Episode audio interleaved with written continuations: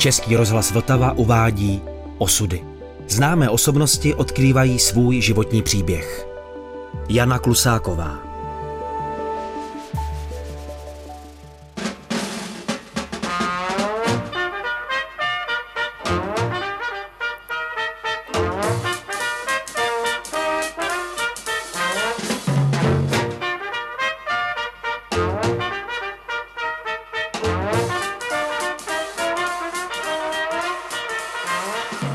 Nastoupila jsem do půjčovny filmů, do oddělení propagace. Oddělení propagace mělo za úkol především filmy, které šly do distribuce, ať už zahraniční, a nebo naše, opatřit plakátem. Na to byla taková skupina grafiků, kteří nosili návrhy na ty plakáty a tam jednou do týdne byla komise u ředitele a ta z nich vybírala. Nosili dva až tři návrhy, ale především nejdřív bylo pracovní promítání.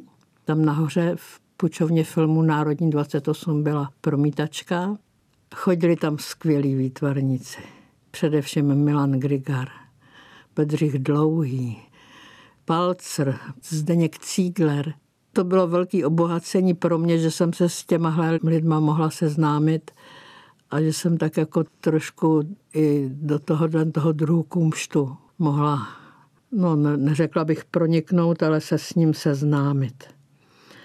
A když byly české filmy, tak jsem měla za úkol dělat k ním i takové jakoby brožurky reklamní. A vím, že poprvně jsem to dělala Perličkám na dně, k filmu Jiřího Mencla, s kterým jsme se skamarádili. Pak jsem takhle pracovala na všech jeho filmech. To byla radost. Se pamatuju, když točil ostře sledované vlaky, tak jsem byla na natáčení a vzpomínám si jako dneska, jak napomínal Václava Neckáře, který běžel po kolejích takovým tím svým krokem. Seš normální Eisenborn, nejsi estrádní zpěvák. A Jiří Mencel byl zlomyslný, protože našemu Pavlovi. Tenkrát to byl chlapeček a já jsem se vytahovala, že to dítě nezná chuť čokolády, že mu nedávám čokoládu, že se snažím, aby je do zdravě. A tak Mencel přišel k nám na návštěvu a přinesl čokoládu asi pětikilovou. A řekl, Pavlíčku, hele, co ti nesu? Dítě koukalo jako blázen, protože to neznalo. No papej, ten byl zmazaný až za ušima. A on řekl, no vidíš, tak už více je to čokoláda. Podrý přines bubínek, pak trumpetku. Já jsem si říkal, co zase přinese. to bylo hrozný. Ach jo. Takhle jsem se seznámila s celou takzvanou novou vlnou českého filmu. A dokonce mě vzal dvakrát na oběd Miloš Forman. To byl jediná restaurace, kde dělali smažené žampiony. Byla klášterní vedle Národního divadla, tak tam jsme byli. O tom vyprávím dětem. dětem a vnukům. Na Barandově byly tvůrčí skupiny a já jsem měla na starosti české filmy skupiny Šmída Fikar. Já jsem byla víc na Barandově než dole v Praze, protože bylo to pracovní promítání, ještě bez hudby, takže já jsem ten film vlastně sledovala, jak se vyráběl. Byla jsem na natáčení, pak jsem byla na těch serviskách, seznamovala jsem se s těmi tvůrci. Měla jsem velmi blízko ke kameramanům, s těma jsem se přátelila někdy až dost, abych tak řekla. A když byly eh, ty české filmy, tak Potom na ten návrh plakátu se chodil dívat režisér, který taky jako samozřejmě měl k tomu svoje slovo. A tak se přihodilo, že když vznikl film Žert podle Milana Kundery, tak přišel se podívat na plakát Jaromil Jireš a přived sebou hudebního skladatele Jana Klusáka. A Jireš odešel a Klusák už tam zůstal No a našemu Pavlovi bylo loni už 52.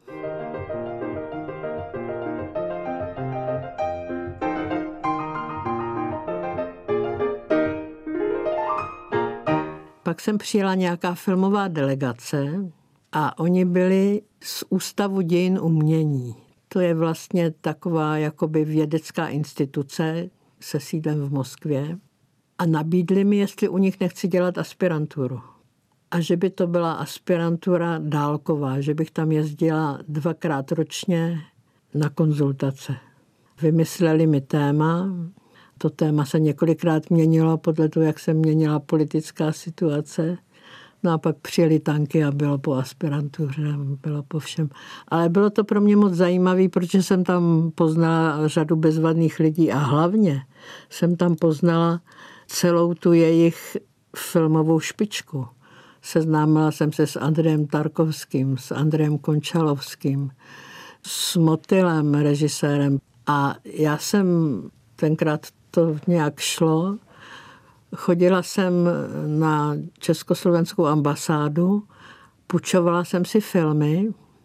Vím, že jsem úplně uměla na spaměť rusky, lásky jedné plavovlásky.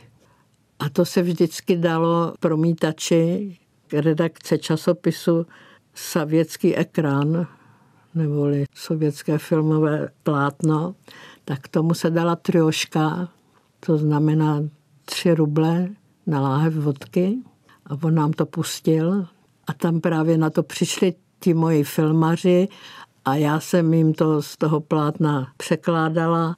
Vím, že například nejokouzlenější byly z Paserova filmu Intimní osvětlení. No a což teprve o slavnosti a hostech Jana Němce, no to jsem úplně dělala zvláštní. To jsem tlumočila, jako kdybych to natočila. Já jsem se přátelila s filmovou kritičkou právě z toho Ústavu dějin umění. Jmenovala se Neja Zorka. A tahle ta Neja Markovna Zorka, chytrá, taková ženská, taková energická, tak u té jsem bydlela. No já jsem měla to štěstí, že právě Andron Končalovský mě v Moskvě vozil po takových místech, co nikdo nezná tak jako ze zadu, takzvaně. Moskva ze zadu. A vím, že jsem si tehdy uvědomila, jaká oni jsou tam buržoázie, protože jejich otec, Končalovský má eh, bratra Nikitu Michalková. Nikita tenkrát byl mladý herec, to ještě svoje filmy netočil. A jejich otec Sergej Michalkov byl autor gimna, neboli Sajus nerušími republik svobodných. Co slovo to lež? Sice, no ale tak asi to neslo. a vím, že jsem tam jednou byla přes Nový rok a byli jsme u těch starých Michalkovovů na Nikulinoj Gare, to je tak jako za Moskvou, kde mají dáči, ta smetana sovětská, to byla dáča, to byly dvě vily v lese. Všechno to bylo jejich, včetně lesa. U novoroční tabule seděli dva francouzi, kteří, když se napili, tak začali mluvit čistě rusky. V těch pokojích byly krby, bylo tam služebnictvo. To jsem zírala tedy. U novoroční tabule se jedl kaviár, polívkovými lžicemi. Ano, to mluvíme o novém roku 67, 68 na té Nikulinoj gare.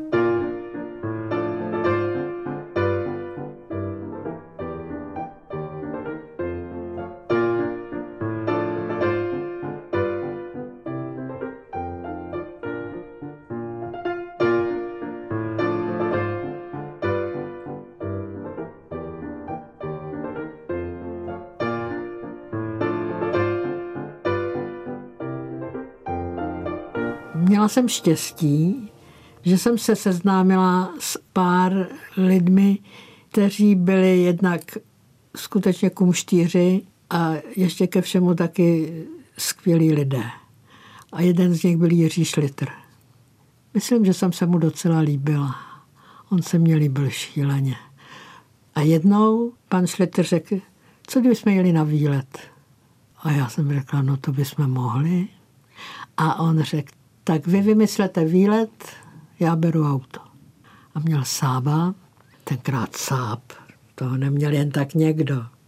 Nasedli jsme do Sába a jeli jsme do jižních Čech, protože nedaleko Písku je ostrovec a v Ostrovci byl můj strýc Miloš Vaniček, tam dělal nádlesního. Na lesní samotě bydleli. Ohlášení přijeli jsme. Teta dělala kance na smetaně. Prostírala pod břízou. Pan doktor se najedl a teta spustila. Pane doktore, naše Jana, ta nejenom, že má vzdělání, ale ona je i skvělá hospodyně. Šlitr říkal, no milostivá paní, no to je něco fantastického. A teta, tohle, co jsem já vám dneska podala, to není nic ve srovnání s tím, jak vaří naše Jana. Fantazírovala. A řekla, běžte se projít a vraťte se na odpolední kávu. Tak my jsme se šli projít a šli jsme tam k nějakému rybníku a vím, že první bylo, že jsme tam zakopli o nohu. Nějaký pán si tam odložil dřevěnou nohu a šlitr byl tak spokojený, říkal, to by si člověk nevymyslel. To byl skvělý vejlet. No jo, no a pak to všechno vzalo konec. Rok 68 to byl hrozný fofr. To šlo takovou rychlostí a vím, že když jsem tam byla z jara v Moskvě, když jsem tam byla na té svoji konzultaci, takže mě říkali, oni tam vždycky se sešli, ti moji známí, jsme se sešli u někoho a říkali, to skončí tankama. A já, cha, cha, cha, to svět nikdy nedovolí. A oni, cha, cha, cha, to si řekneme v létě. No a přihrkali tanky. Byl srpen 68 a já mám dva bráchy. Petr byl doma a Martin, který je o deset let mladší než já, tak ten s rodiči odjel na Zvíkovské podhradí, jeli se tam rekreovat. A byl u nás Rustam Ibrahimbekov. To je azerbajdžanský spisovatel a dramatik. Jsem překládala jeho hry, který hrála Ypsilonka. A přijel na návštěvu. A my bydlíme v rodinném domku. Já jsem spala dole a Rustam a Péťa spali nahoře. A bylo kránu a zvoní telefon naléhavý, já to zvednu, tam byl Jiří Šlitr a říká, přijeli Rusové. A já jsem řekla, vy máte nějaký veselý večírek, vidíte? A on řekl, ne, puste si rádio, já se ještě ozvu. A teď my bydlíme ve Střešovicích a já slyšela takový hukot. A to bylo jak ty Antonovy, ta tlustá letadla, co převážela tanky, tak jak přistávala v Ruzeně jeden za druhým. A ty tanky se valily do Prahy. Oni jeli Davidskou, dříve Leninovou, ale to bylo slyšet v tom nočním tichu. To jsem pochopila, takzvaně už je to tady. A teď já jsem nemohla vůbec toho Rustama, já jsem ho nemohla probudit hrůzou. Šla jsem ho budit a brečela jsem a on si myslel, že se něco stalo našim, že se nabourali autem někde nebo co. A já jsem říkala, přijeli Rusové. A on, cože? Jdeme do města, musím se na to podívat. Přijeli 21. a až 25. se mi podařilo protekcí získat eh, lístky na vlak a poslat ho zpátky do Ruska, do Moskvy a myslela jsem si, že už ho nikdy neuvidím, že za to, že to tady viděl, jak se to dělá, takže si to tam takzvaně odskáče. No a nic se nestalo. Byl hrdina, vyprávěl tam, jak to tady bylo. To bylo hrozný.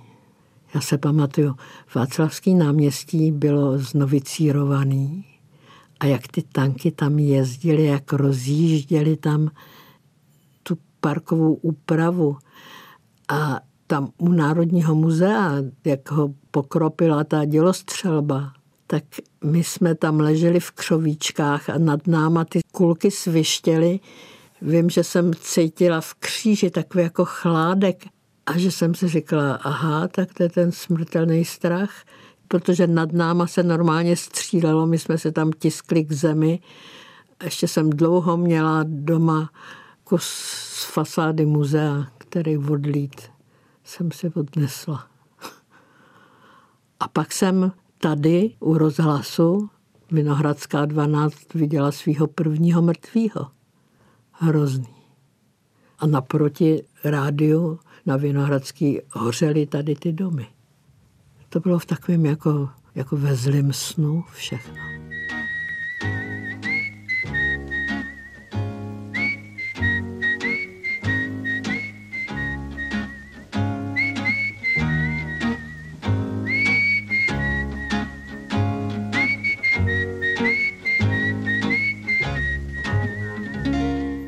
Jsem několik známých mezi spisovateli. S panem Hrabalem jsem se seznámila, když jsem pracovala v Pučovně filmu a když vznikl povídkový film Perličky na dně. A já jsem ten film měla propagačně na starosti a tak mě bylo řečeno, že můžu k němu udělat brožuru reklamní. A tak jsem měla za panem Hrabalem do Libně, do ulice na hrázi, jak on říkal, na hrázi věčnosti. Úplně to vidím, jak jsem tam vešla do toho dvora, který byl oblepený prvorepublikovými reklamami. Pan Hrabal byl v nejlepším věku. Na nic si nehrál, co řekl, to platilo, byl výborný. A za onoho času byly takzvané filmové festivaly pracujících. Býval zimní, býval letní a v tom jednom, myslím, že letním, šel film Ostře sledované vlaky. Jenomže kdo měl být delegace k ostře sledovaným vlakům, když Josef Somr, skvělý výpravčí hubička, byl zrovna na natáčení mimo republiku a tak se rozhodlo, že místo Somra pojedu já. A kde se vzal, tu se vzal, se taky přifařil pan Hrabal do té delegace. A tenkrát taky byla velká hvězda motocyklový závodník František Šťastný. No my jsme teda byli opravdu skvělá delegace. A vím, že se jelo do Kijova na Moravu. Pepa Somr byl z Vracova, to je tam hned vedle obec. Vím, že jsme byli v Kijově, v gymnáziu. A pan Hrabal tam měl takový monolog, takový bezteček, jak je jeho zvykem.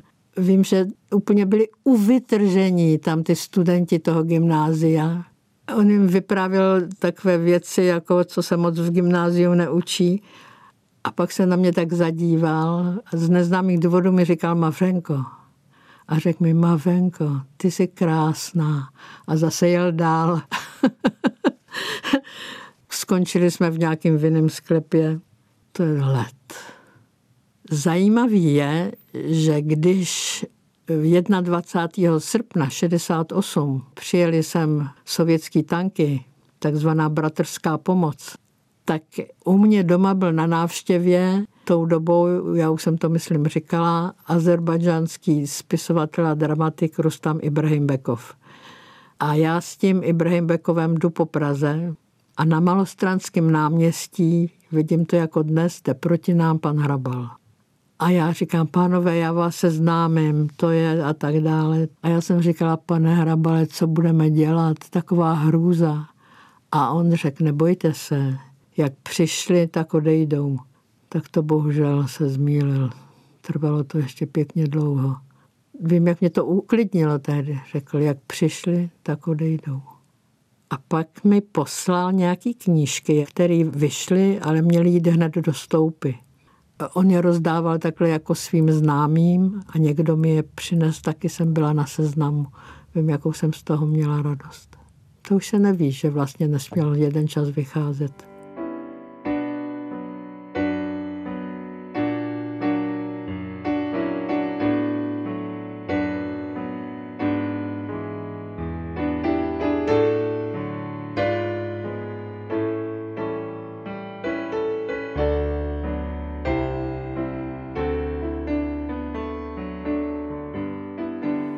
Přišlo jaro 69, jsem si vzala klusáka, čekala jsem Pavla. No a oni mi dali vědět, že já musím tam tu aspiranturu uzavřít nebo takzvaně přerušit na věčné časy. Jsem věděla já, že už ji nenavážu. A jela jsem tam těsně, než se Pavel narodil, jsem ji tam jela uzavřít. A v té těhotenské sukni zpátky jsem vezla. Jsem pašovala tedy mikrofiše. No rozhodně jsem to nedělala jako statečný čin. Řekli mi o to, ale musím říct, že co mě tenkrát překvapilo, že jsem se nesečla s autory těch knížek.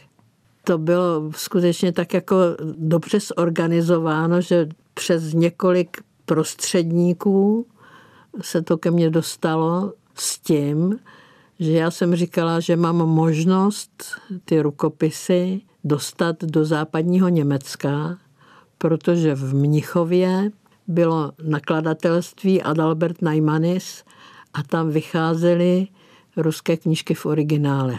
Já jsem se s nima nějak zpřátelila, s těmi Neimanisovými a oni mě posílali knížky. A měla jsem nádherné knížky od nich. Jsem měla poprvně v životě, jsem držela v ruce a četla Mandelštama a četla jsem Pasternaka a tak dále. A zase jsem to lifrovala do Moskvy.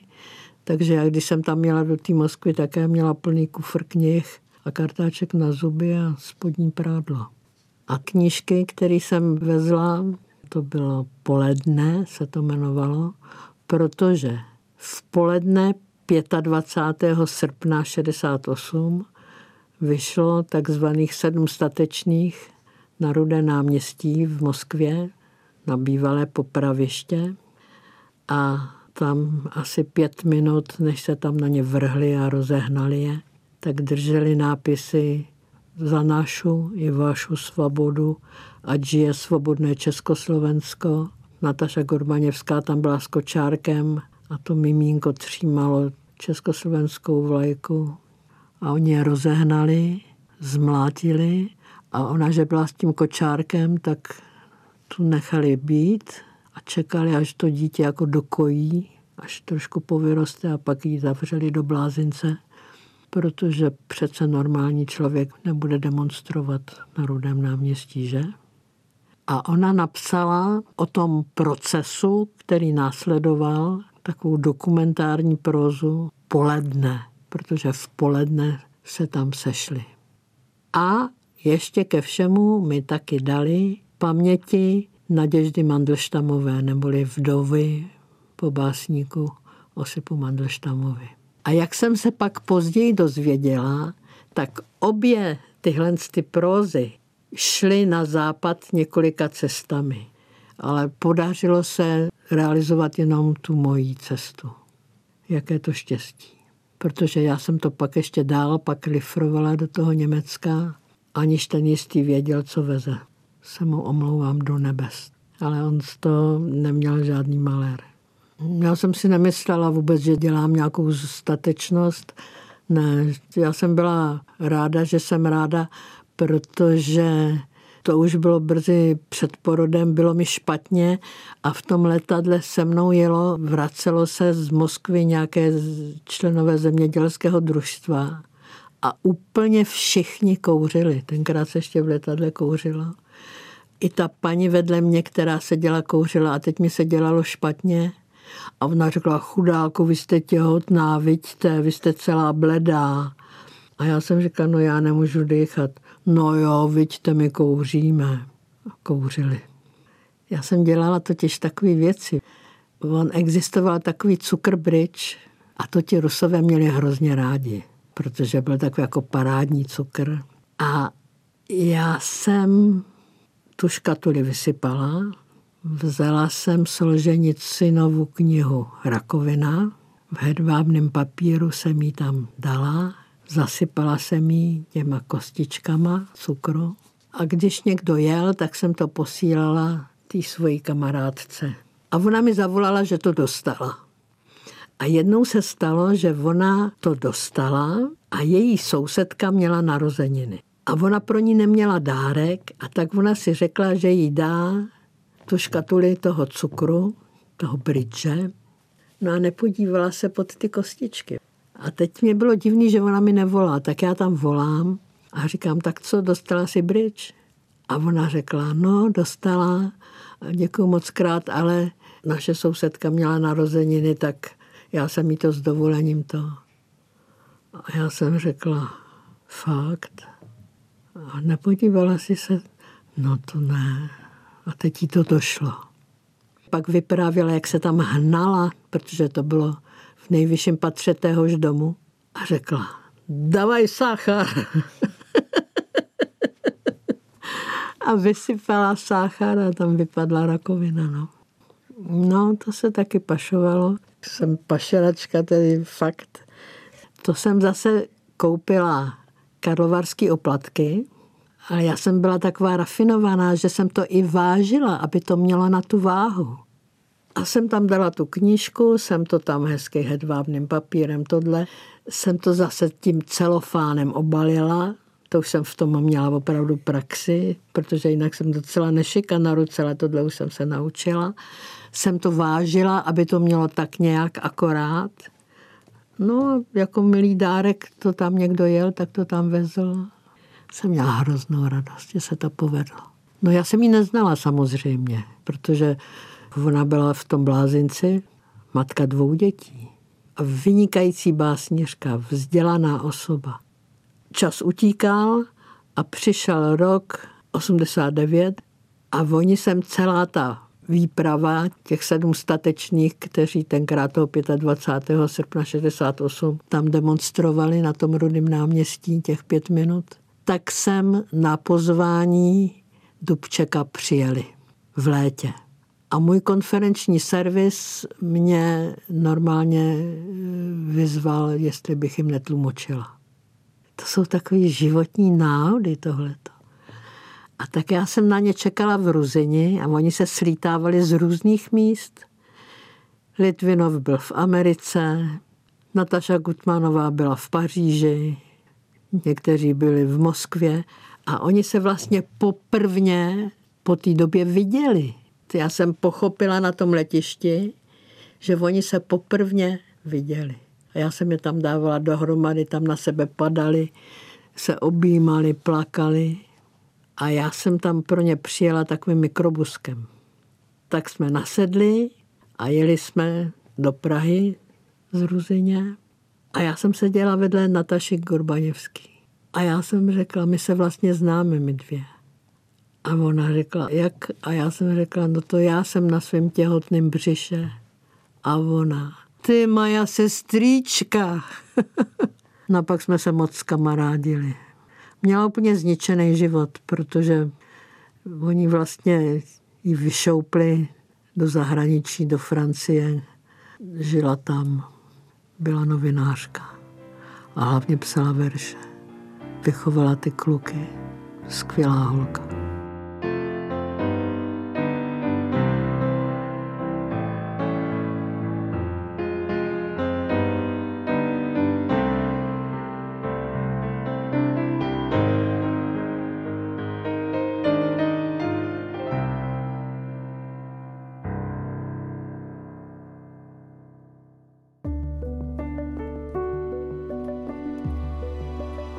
Podcast Osudy připravil Český rozhlas Vltava.